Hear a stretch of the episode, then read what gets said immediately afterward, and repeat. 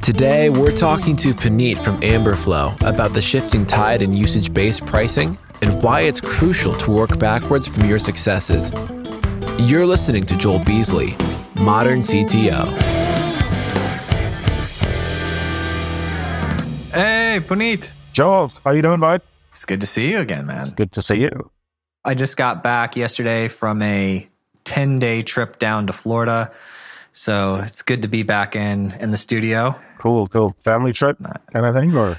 Yeah, yeah. So it started as one of our family friends needed some help going through a rough moment. And then once we were down there, we said, well, it's my birthday that weekend and family's here. All of our family's in Florida. So we just said, let's just stay for a week or so. And then we needed our own bed. You know, you miss your own bed after you're gone for like ten days. Yeah, but belated yeah. Uh, happy birthday. Oh, thank you. Yeah. Becoming an old man now, thirty-five. You talk. Don't get me started.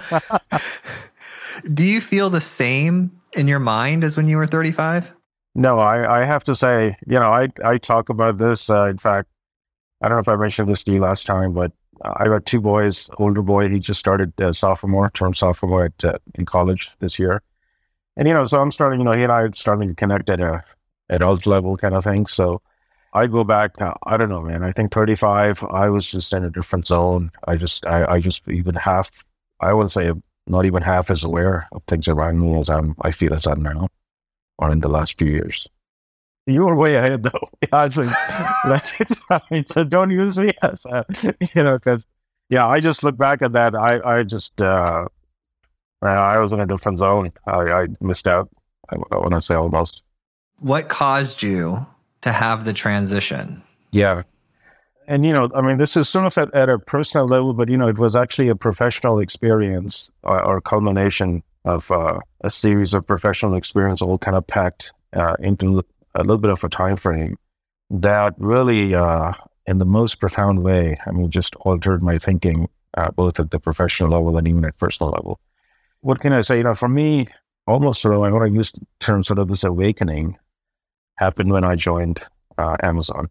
And uh, I've always been a little bit intrigued and uh, I wouldn't say I had fully understood, but I was definitely a little bit on the curious side of culture and values, but never quite experienced or had a framework to kind of bring it all together, boil it down and, and kind of, you know, crystallize it where you could say that, you know, I'm I'm living my life on the backs of certain values and principles.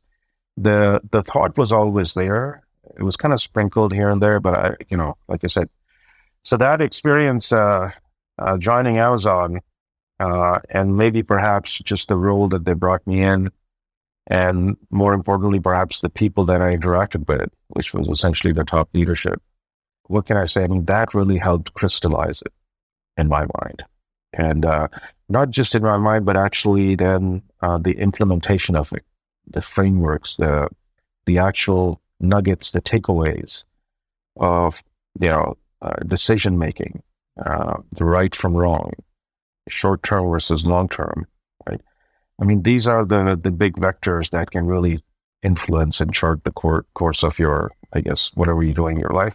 So that was uh, for me a, uh, a great uh, experience.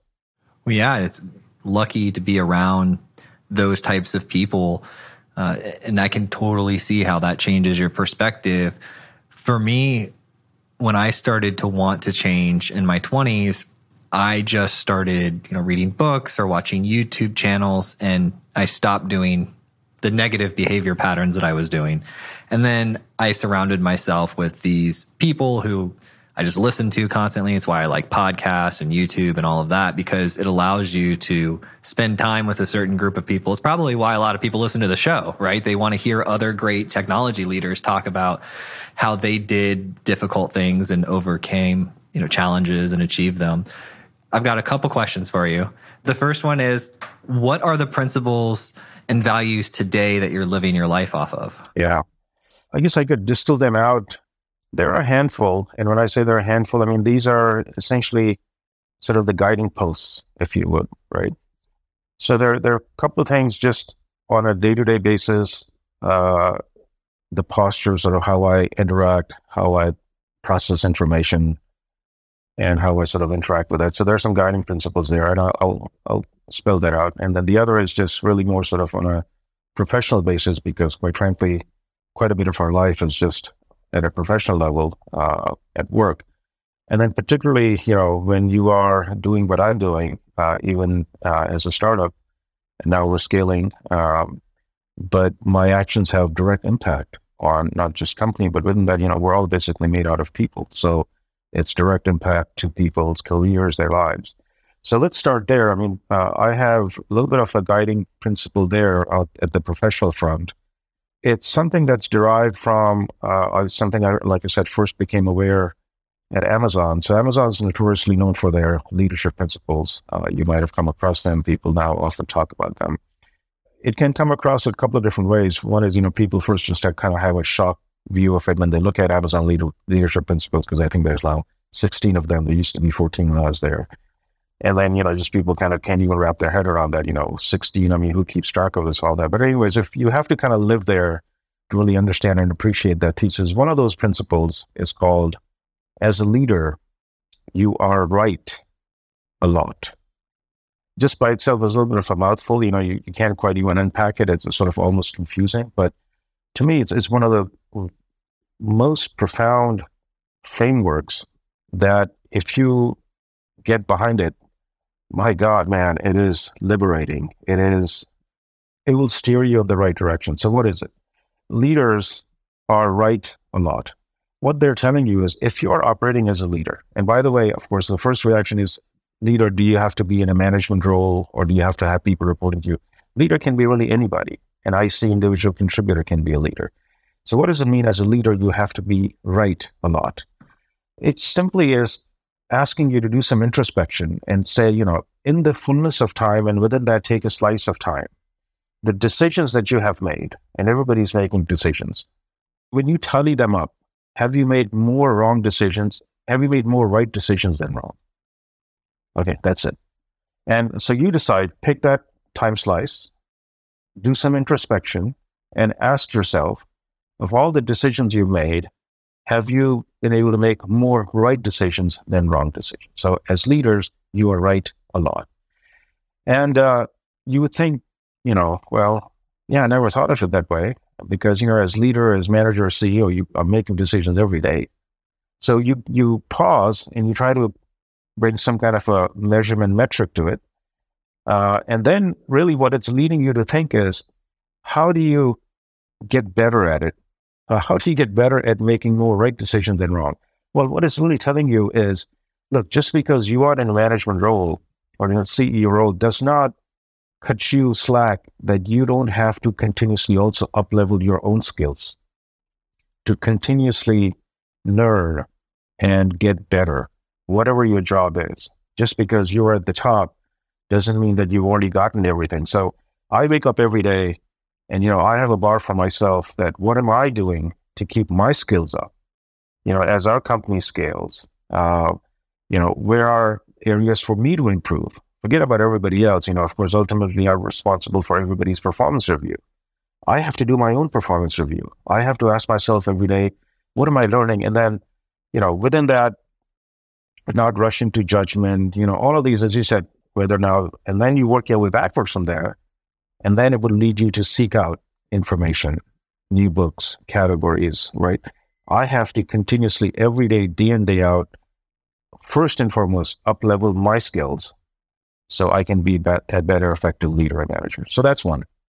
The other is, you know, it's sort of a culmination of a few other things about uh, sort of a play on customer obsession, you know, and just this thesis that I learned, again, you kind of have to be there, short-term versus long-term.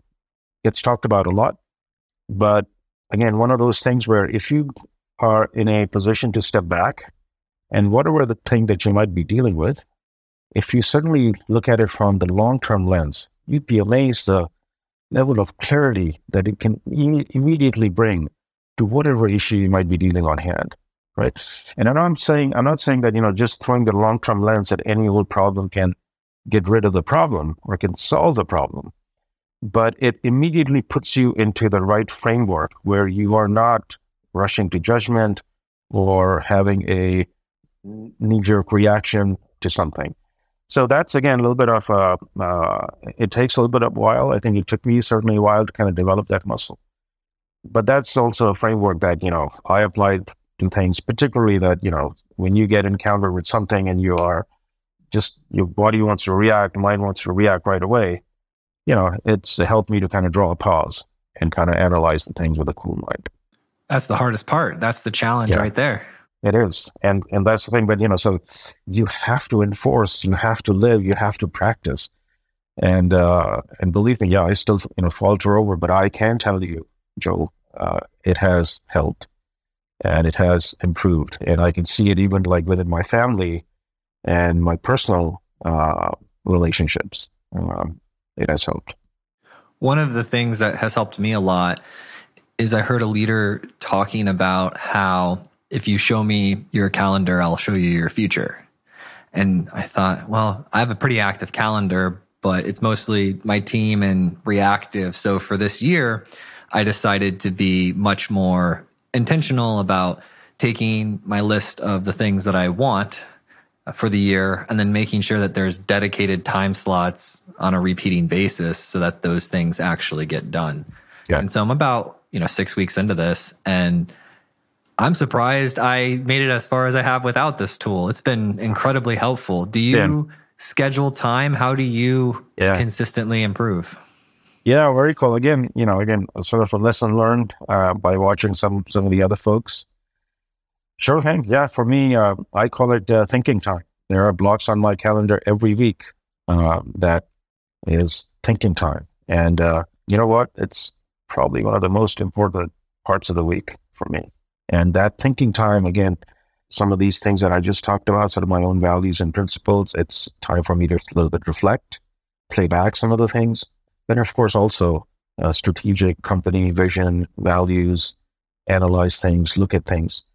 I need that time. If I don't get that time, it's uh, I, I just don't feel whole, to be honest with you. So, in fact, um, I probably have a lot more of that than perhaps any other C E O or, or sort of, you know, somebody who's running a startup. Uh, but I feel it is justified. Uh, I think um, it pays its dividends.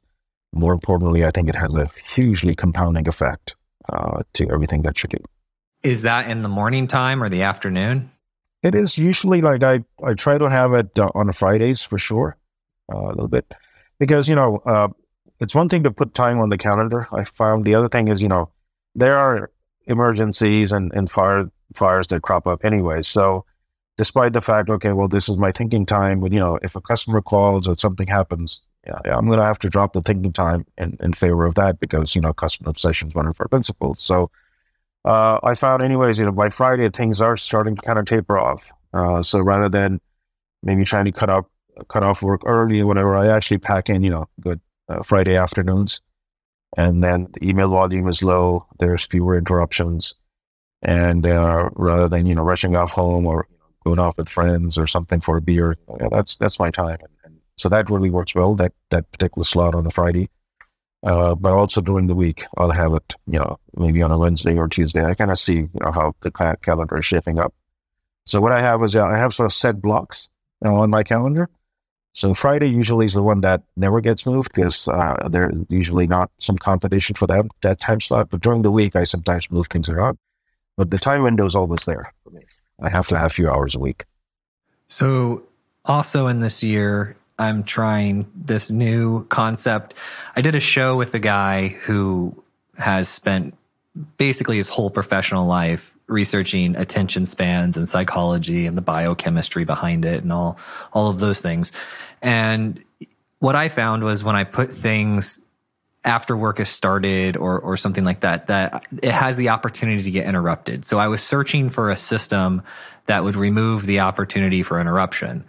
And so the only thing I came up with, and it's been working pretty well so far, as long as I have the discipline, right, is to wake up and then have my phone, like not touch my phone until after I've done my breakfast, my workout, like my prayer and thinking time, all of that. And then I open up the world that is chaos, right? Yeah. It's not, yeah. it's not really that chaotic, yeah. but because it always, it always starts with something simple. What was throwing me before was someone just say, hey, can you just really quickly do this? And I'd be like, yeah, it'll take five minutes. But then your mind sort of shifts into this work mode. And then to get back out of that, you have to wait until your sleep cycle happens and you reset. Yeah. Yeah. What's your morning like? Yeah. You know, I, uh, I've heard of that. And I, I think, I don't know, I don't know, you might know better if that's one of the popular frameworks, because I, I do hear that. And I have others also talk about that, that, you know, a little bit of this uh, sort of uninterrupted prep time or whatever it is in, in the mornings. I don't know. I've I've tried that. It it has not worked for me. And I'll tell you maybe a little bit of a contrarian view of why mm-hmm. perhaps it has not worked for me. You know, I love what I do. Okay. So I'm not saying that, you know, others don't. But for me, there are many aspects of my job that I just absolutely love. I consider myself one of those lucky ones. I like to say to folks, you know, when I first meet somebody or, or whatever, I'm I'm one of those lucky ones walking on this planet for whom my work and hobby collide in a good way. You know, I, I'm I'm sure there are many out there, and if you're one of those, you know, I'm just lucky, right? So I'm always seeking, you know, for me, technology, trends, you know, you and I chatted about ChatGPT. I had no idea we were going to chat about, you know, ChatGPT, no pun intended, but, you know, there you have it, right? So uh, for me, that is a little bit of the draw. So I'm not uh, looking, you know, every day to kind of make it really prescriptive. And therefore, I talked about some of this thinking time. Guess what? Some, a lot of that thinking thinking time is really just, you know, uh, thinking about technology, thinking about, you know, where uh, things might be headed, and uh, and I draw inspiration from that. I draw energy. It's invigorating for me. So, while you're right, like, you know, sometimes you wake up. So I get onto my phone. Uh, you know, I'm not one of those early ones that gets up at five or six. I need my sleep, and I'm happy to say so far, you know, I'm I love my sleep. I, I get good sleep. I, I get at least I take in seven hours uh, of sleep, uh, and if I'm not catching my seven hours at least, sometimes even eight, then uh, I will make up for it over the weekend, you know? So that's my view. Um, when I do get up, I kind of get on my phone. You're absolutely right. Uh, there are things that you like in the morning that you want to see, but there are things that, you know, oh, geez, really? Okay, I'll, I'll come back to this later. So I'm able to sort of a little bit compartmentalized. But yeah, so for me, that's kind of the, the reason why perhaps I have not been able to draw those boundaries as much. Yeah, now I get up at five a.m., six, five thirty, but I'm go to bed at eight. So I'm getting like eight oh, and a half hours of sleep. Okay, yeah, yeah, yeah, cool. Well, yeah, no, that's so good. That, that's a healthy habit. I, you know, something I need to work on, but, you know, just given the startup, I, you know, I mean, I only get home sometimes by seven thirty-eight. So, I know. Yeah. I know. I've just got those little ones under five, right? So yeah. if I... try to stay up after they're in bed, that's, you know what it's like, you've had kids, you know, you put them yeah. all to bed, pajama time, all that stuff. Then it's like, well, then that's the time me and my wife have. And it's when we're completely drained. So we decided, hey, these kids don't wake up until eight o'clock or so. Let's get up at five, yeah. go to bed right when we put them to bed, get up at five, and then we can have two hours in the morning uh, where we can have, you know, our relationship and catch up and talk and all of that. Yeah. And so, you know, we don't hit it Yeah. every day. We don't get it no. perfect all the time, but it's yeah. most of the time. No, but that's awesome. You know, it's it's a personal goal. Uh, hopefully I can I can turn things around or, or just, you know, adjust my timing. Love, I love mornings. I love dawn. I love the break, you know. I mean, I, I have a little bit of, almost a little bit of a philosophical view of that. I think, you know, we have limited time on the planet, and to see a, a morning every day, I mean, you know, that's just God's sake, you know. So the more snap, you can snap see that. Snap a picture on your yeah. phone. Snap a picture. Tag me on LinkedIn or send it to Josh or something. I want to see what you see in the morning, because yeah. it's so it's so prevalent, because I, I love the morning stuff as well, yeah. that my iPhone has, you tell me if your smart albums created this thing called golden hour and has classified and created a smart album, because my phone did that because I took so many pictures like right at that sunrise time. Yeah, yeah. You know, yeah. actually, so just since you asked, so I'll, I'll kind of throw this out there. You know uh, the meaning behind Amberflo? No. Okay. So it's a little bit of a spin now. Uh, there's a word in Sanskrit called Amber, which is sky. And uh, if you look at sort of the morning sky, the morning sun, it's it's glowing orange, as you just said, golden, right? And I guess also in English, the color of uh, amber is that that orange glow. That's sort of the little bit of the original genesis of how I thought of Amber. Well, let's talk about Amberflo, and then let's also give the audience some background. So I had Puneet on, I think last week or two weeks ago, to talk about the company, Amberflo, them raising money, their experience, their journey, what problems they're solving, all of that. And we just got off on a Chat G P T tangent and spent an hour talking about that, and then said, hey, let's do a second episode. So this is this is that episode. And honestly, it's crushing it, because the leadership advice that you gave in this first half is just, I'm loving it. But let's talk about Amberflo. Can you tell me a little bit about, you know, what it is, why it got started? Yeah, sure thing. So Amberflo, we're about a two and a half year old company, venture backed. Uh, we just closed a Series A round, so twenty million in, uh, million in venture funding. What we do, and we'll, I'm sure I have a chance to unpack it uh, some more. We are enabling businesses to shift to usage-based pricing, right? So more and more businesses are sort of forming in the footsteps of, you know, largely again, what sort of A W S and other cloud providers, the public cloud providers pioneered. This concept of consumption-based pricing, or consuming services as you use them and then pay for them as you use them. Almost, you know, you pay only for what you use, pay as you go. So this is a new and emerging business model, and we are providing a platform for companies who are wanting to shift from a traditional business model like uh, old school subscription to a usage-based or hybrid uh, pricing plan. We provide the underlying technology. We call it cloud metering and usage-based pricing and billing platform. That's what Amberflo provides. It enables companies to charge and track on usage. That's awesome. And so are a lot of companies using this? Who are some of your big clients? Yeah, you know, so uh, I'll kind of give you a little bit of a sort of a lead in, and then we'll talk about some of the amazing customers that we've got and what the traction is looking like right now. I think coming into twenty twenty-three, uh, we can definitively say that this is one of the big transitions that is happening out in the industry, pretty much at a macro level. So much so that I think these kinds of shifts don't happen very often, but when they do happen, they have a huge ripple effect. So, so we'll unpack that, but it's it's happening. And a little bit of this is sort of intertwined in this whole narrative and debate about P L G slash usage-based pricing. So uh, we'll talk about that. So today, uh, we have many customers. Uh, we have ourselves a P L G-based self-service platform that we put out to our website. We invite customers and prospects directly on our website to come in, log in, and use the product.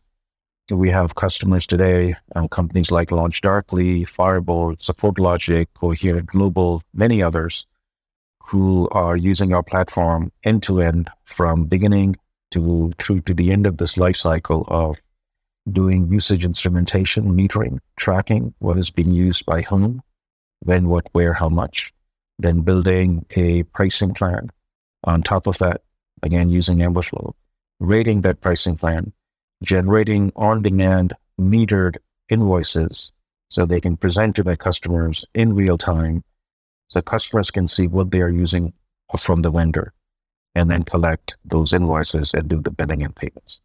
So that's the full loop, what we provide uh, as a turnkey platform. And uh, several customers, the traction is growing. We have a healthy funnel uh, on the backs of P L G. But having said all of that, I want to say it's still early days. Uh, it's early days relative to the market transition. We are certainly seeing the signs, market shift in this direction. I think the tsunami is yet to come. So you think we're still on the, the earlier part of the curve for usage-based pricing? I believe so. I think we're still in the early part of the curve. And maybe uh, twenty twenty-three is the year where I think we get to that inflection point. And I might just say that, I think just because there's a lot more activity now, the awareness is uh, a lot more. Uh, so I think we may right be right around at the cusp of that inflection point. I'll push back on that.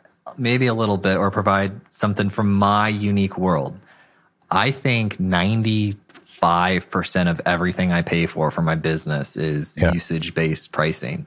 Yeah. There's one or two that aren't, but I, I mean, I feel like we're already already there. Now, yeah. that's I'm a small company. right? We're twenty people. We do media. We're in this very specific area, and that's what I'm revolving around, right? So there's obviously massive industries and all of these other things.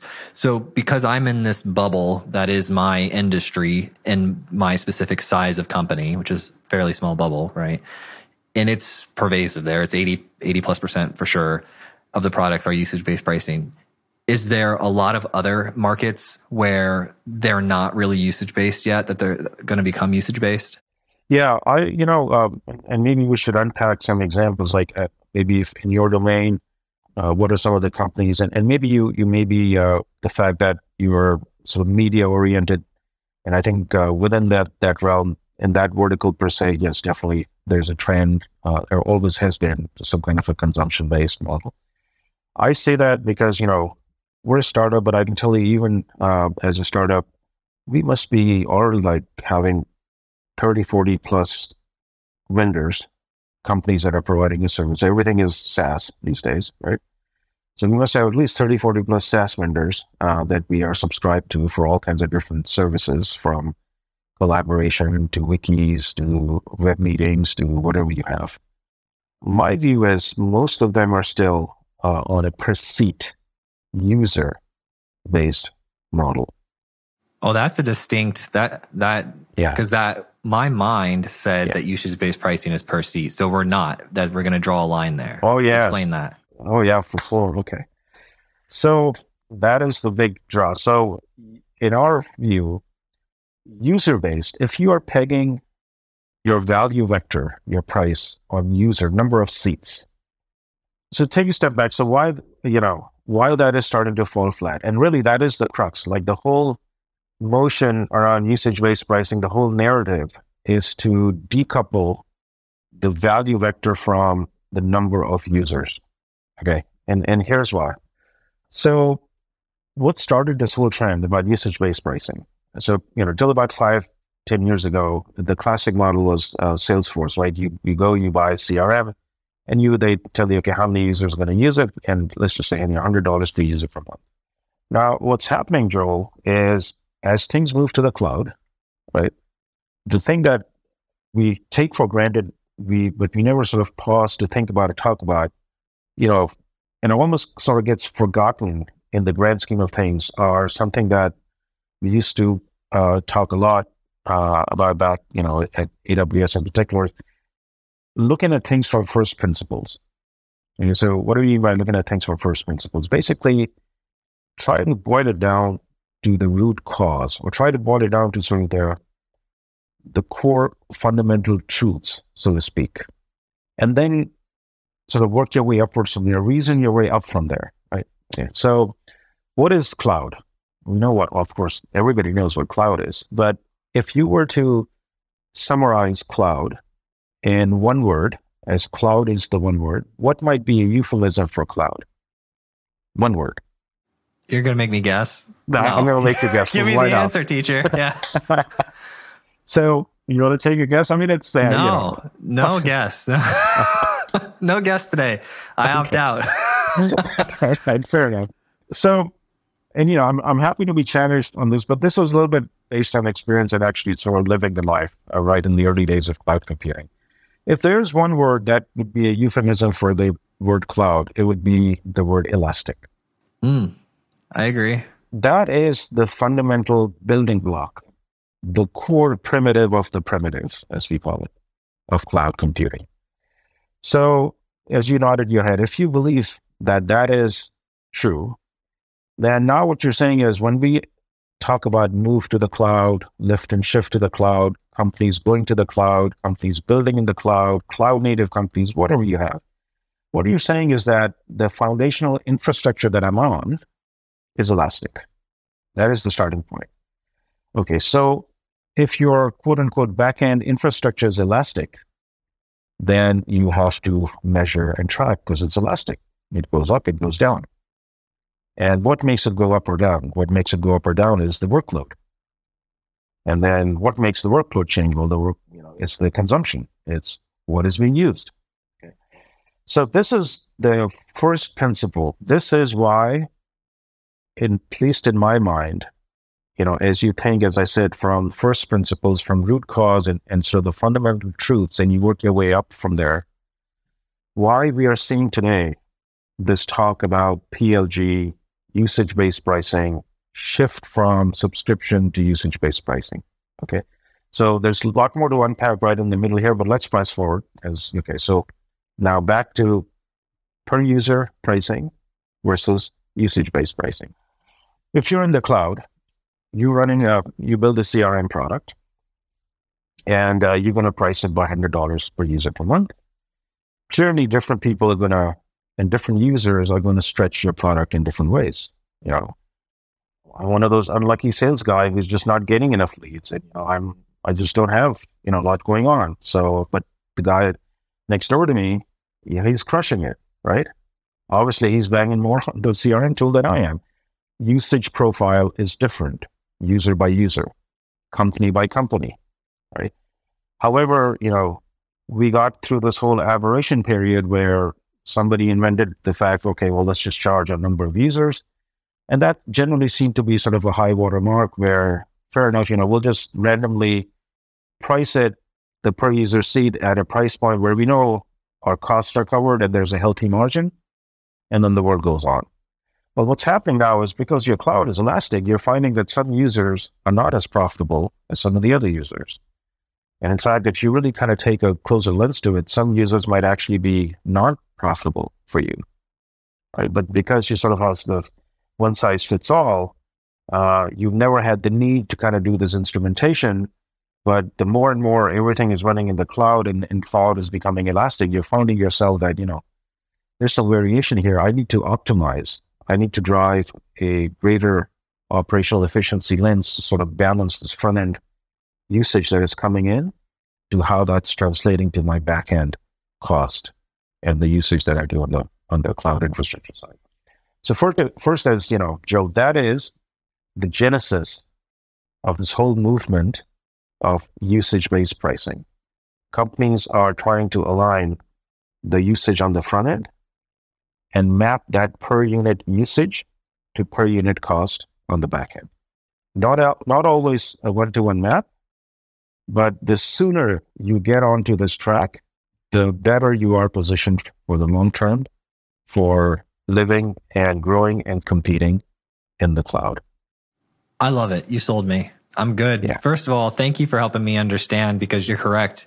A very small percentage of the tools I use are usage-based. I would call things that are per seat usage-based because there's still things that are, I guess, like larger contracted. I guess it's still per seat, but I, in my mind, and this might help you for as you're marketing and approaching people, I had correlated usage-based with per seat because some of the softwares I use make me do contracts that are very hard to change when you have new users, and they'll say, oh, if you've got eight users and you're going to go to nine, that's great, but you're going to be locked in at nine for two years and you can't go back down to eight. I love you, Zoom Info, but it's frustrating. Right? No, that's right. Like, it, yeah. Right. And so I'm like, look, my business is expanding, contracting. I could hire two or three salespeople, drop them off. And like, yeah. However, the, the, the company grows, right? In the past three years, we've gone from three to twenty people. So yeah. It's really hard if things go up and down, as you know, in a startup to sort of go back. And that happens to be one of the most expensive tools that we use. So yeah. I had, for some reason, connected those together, but you've very plainly explained the differences. And I've got to admit, I agree with you. I have a three-month, a quarterly reminder in my phone that says revisit Elon Musk first principles, because there's this great YouTube clip of him explaining yeah. it. And that was the first time I had heard it. And I said, I never want to forget this. Yeah. But you're exactly right. The The reason why my first company that had servers that were at a co-location data center back in the earlier two thousands, the reason why we switched to cloud was because of the el- elasticity, the ability yep. for me not to have to call Rackspace, I think it was, exactly. to call Rackspace. Yep. They'd be like, yeah. oh, there's a ticket, seventy-two hours, you'll have it up, and then you'll be able to do what you need yeah. to do. And I'm like, I don't want to do that. Everyone's telling me about Amazon. I'm going to go over there and, and just, I can do it immediately, and now I've got an easier life, and then I only pay for what I'm using. I don't have to pay for all this equipment and these setup fees and all of that. And I agree with you. I would love it. So now I want to talk about how this happens. So let's, we've got Zoom Info, we've got Microsoft Teams, we've got Slack, we got all of these, you know, they're charging per seat often, as far yeah. as I know. I know Slack has some cooler stuff where it'll turn people off that are inactive, which is great, yeah. you know, but uh, how does a, a competitor come in with a product that's equally as good, but on usage-based pricing, and then take, is that what, is that what's going to happen? A competitor is going to come in with usage-based, and then they're going to have to adapt. one hundred percent. That is what is happening. Yeah. This is one of those pivotal moments. I mean, I, I sort of, you know, those, uh, you know, been around for a while. This is that classic Siebel to Salesforce shift in the industry. You better get on this train now, because increasingly all the dominoes of Uh, reasons for why usage-based pricing is not right, or there's friction, lacks visibility, predictability. Let me just kind of net all of that out, and it's just, you know, one simple sentence. Folks, all of those are not a limitation of the model. All of those concerns are the fact that you do not have right tooling in place. And let me just say that again. There is inherently nothing wrong with this business model. It is the most fair, transparent, Forgive transparent even, uh, you know, uh, it is the most high-hitting, high-value, high-return business model that's out there. Don't take my word for it. If there was any cracks in the foundation of this business model, Joel, anything, even remotely, A W S would have dialed it back many years ago, okay? Forget dialing it back. They're doubling it down on it. They're going into other areas. They're going farther up the stack. How are you going to categorize? They're going into traditional SaaS applications, core applications like C R M, support, and they're throwing the usage-based pricing playbook at it. It's a gift that keeps on giving. If you get your company on the usage-based pricing and billing model, it's a gift that keeps on giving. It compounds. Uh, you never have to look back. You are going to increase your pace of innovation. You are going to drive organic growth. You're going to have happier customers.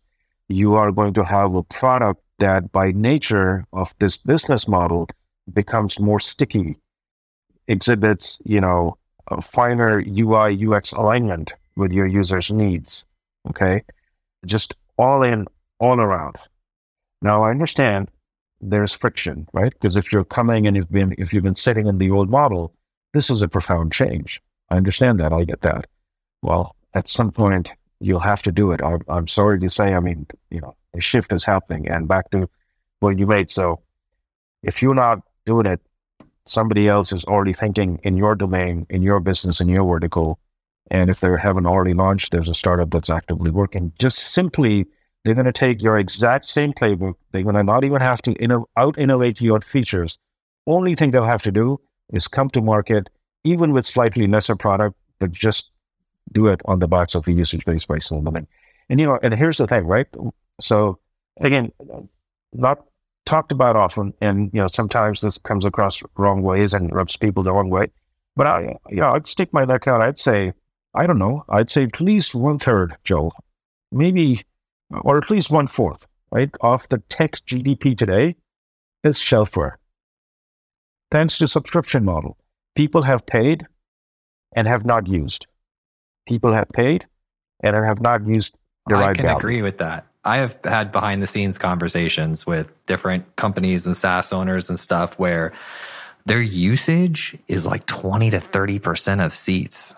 And and they're they're not small companies. They're household yeah. names. And I was like blown away, right? I don't actually, I've none of these people I don't think I've had on the podcast. I just do go to dinners and events and stuff. And and I got to talk to some some people. Obviously, when I was doing capital raises and all of that, I got some good information. But my mind was blown yeah. when I saw the the usage rates of what people will pay for. And then I thought, well, I guess people pay because they like the ability to have access to it, right? Yeah, and so that's why, you know, I think it's it's now coming full circle. I think, as I say, you know, this kind of the chicken's coming home to roost now. It's uh, I think customers are waking up and, you know, figure out, you know, if you are, you know, you can, you know, two sides of the fence. Either you can hold out and you can blame and you can try to say, you know, well, you know, subscription is still the right model, but no, usage-based pricing and billing is is the more fair, transparent.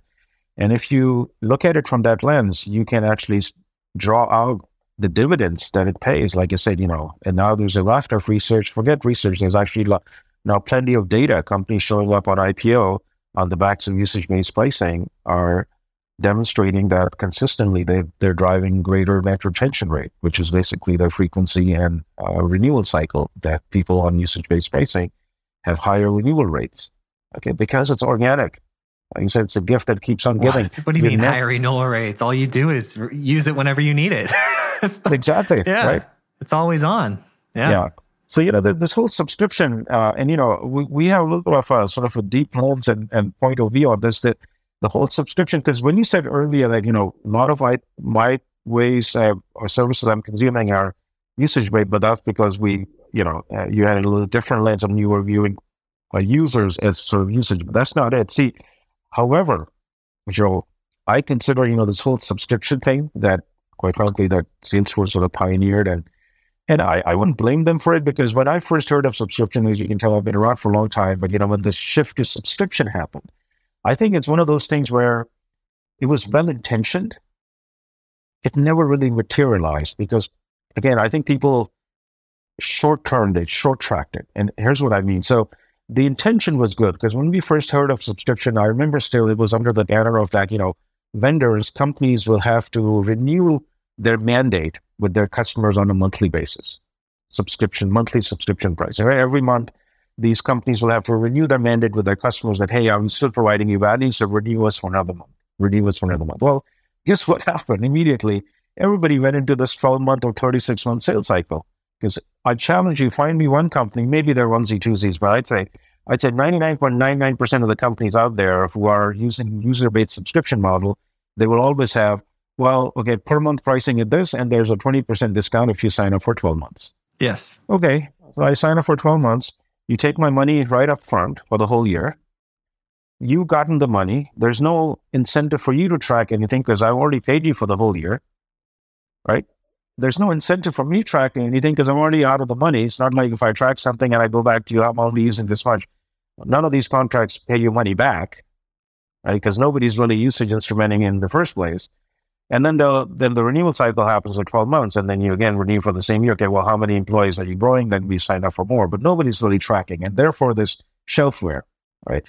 But the, the thing is, you know, this whole subscription thing is really an outlier in the grand scheme of things. I like to almost like if you position in the entire spectrum of software lifecycle from the dawn of software, whatever that was, nineteen fifties, sixties, seventies, really, let's say, right, to now, subscription is, you know, is really sort of an outlier event. Like in the grand scale of things, if you think about, you know, just planetary concept, you know, the, the life of Earth, you know, subscription is like this little blip that happened because it was never meant to be. It's an aberration because in economic terms and in human terms, the world revolves around consumption. You just, you went to it Florida, does. You mentioned, right? You pay for the nights you stay. You pay for the miles you travel. You pay for the amount of food you eat. Right? Everything is just, you know, by and large, usage base is based on the value and how much of value you're extracting and you pay. Except for at Disney. At Di- Oh, man. I was like, we got to pay for breakfast again? It's like a mortgage payment. No, That's but- right. Disney's getting away out of murder. But anyways, but that's what, you know, the world that's generally as we have known it and have we have experienced it has been in a consumption. You know, when it's you go buy groceries, yeah. So, sorry to interrupt you, but it's funny that you say that because the, the breakfast I'm referring to was a buffet, and you can actually see in the restaurant business, the buffets are some of the worst models ever, and they're a pay for all you can consume type model, which is like a per seat type deal. Whereas, you know, eighty percent, ninety-nine percent of the other restaurants, you're paying for consumption. Yeah. And I would, I would even say, see, okay, so here's, the, I think it's a good nuance. See, to me, from my lens, even to me, that is more s- consumption and usage than subscription, because you could have different buffets, right? Across the street at a lower restaurant, you know, the buffet would be ten bucks or twenty bucks, you know, at a, I don't know, you know, at a Bellagio or something, you know, it's fifty bucks or one hundred bucks, right? You, you, but you're getting for what you're paying, isn't it? I mean, you look at the spread at the higher end buffets. So yes, while it is kind of sort of per seat, but there is a value-based pricing, uh, and it is based on sort of consumption, on, you know, what you might consume. So there, I would still sort of consider that a little bit more sort of still on, on usage based. Anyways, but that's, you know, that's, yeah, yeah, that's sort of my take. So I think there's a couple questions on people's minds that I want to get through pretty quickly because we're coming up on time. The first one is, you're discussing not just a technology, Amberflo. This is a massive change in the industry. Are you helping companies who want to move to this model understand how to do it, or are you only providing the tools to do it? We're doing both. Uh, so, and it's both sides of, of our company that we are now scaling and, and building, uh, because there's help needed on, on both fronts. Uh, and quite frankly, because we believe we're still in the early cycle of it, then, you know, we're certainly here to help. We we feel lucky the fact we've spent time at A W S uh, and have seen this model at scale. So let's just say, you know, just seeing a lot of the, so the curves on the elbow, so to speak. Uh, so there's just uh, frameworks and best practices that we have drawn from that, that we certainly engage with our customers, help them uh, understand a lot of things. Some of the things, at least, we've talked about in this discussion about the value, how to think about it, how to conceptualize, uh, how to draw the framework from shifting from uh, subscription pricing to usage-based. And within that, what are the systematic ways, how, what steps you have to kind of go through? So that's kind of a little bit on the framework side, best practices side. We certainly outline that. And quite frankly, some of that, those best practices are also what's flowed into a product naturally. So when they engage with the product, the product experience is designed to then deliver on those best practices and take the, those customers from step one to step two to step three. Do you have material on your website where, let's say people are listening to this, now they want to go have this conversation with a coworker and they, you know, would like a, a P D F or something, talking points. Do you, ha- do you generate material like that currently? Quite a bit. Uh, and so I would just first invite folks, you know, just want to have a discussion, not sure about this, wondering about this, actively thinking about this, uh, come onto our website, amberflo dot io, connect back to us. I'm happy to have a conversation with you, anybody on our team. Uh, we have several case studies, some of the customers that I mentioned uh, earlier, but look at some of those uh, customer testimonials, how these companies have gone through. So most likely, whoever you are, whatever domain you're in, I think there's a good chance somebody else has already walked that path uh, that, you know, you can draw some lessons from or certainly extract some best practices. One of the things that comes up when people start thinking about this shift is right away, it may seem a little bit daunting, you know, what, what ought to be my pricing plan, you know, on what vectors, what value vectors should I charge on? And how many should I charge on? Like, you know, should it be one, two, four, five? So all of that, I can, you know, just to your audience, I can tell you, don't be phased by it. Don't be afraid, you know, uh, embrace it. This is, there, there are frameworks, there are blueprints, there is a methodology. Best thing I can again say to you rather than me just sort of pontificating is ask yourself the following, you know, everybody has seen the cloud providers, A W S, Google, Azure. A W S, I think today has upwards of three hundred plus different services, whatever. I can guarantee you, if you were to go look around on the internet, there's not one article where A W S had to retract their pricing plan for any one of the services, where they said, oh geez, mea culpa, oh, we got it wrong. Let us take this back and fix it. Not a single one. So this is not an accident. This is not a hand wavy. This is not, there's a process. There's a methodology. You will come out on the right side of it. You can get it right on the first try. So we'd love to share some of that if anybody's interested. Thank you so much for listening. And if you found this episode useful, please share it with a friend or a colleague who you think would get value from it. And if you have topics that you'd like to hear discussed on the podcast, either add me on LinkedIn or send me an email, joel at modern c t o dot io. Every time I get an email or LinkedIn message, it absolutely makes my day and inspires me to keep going.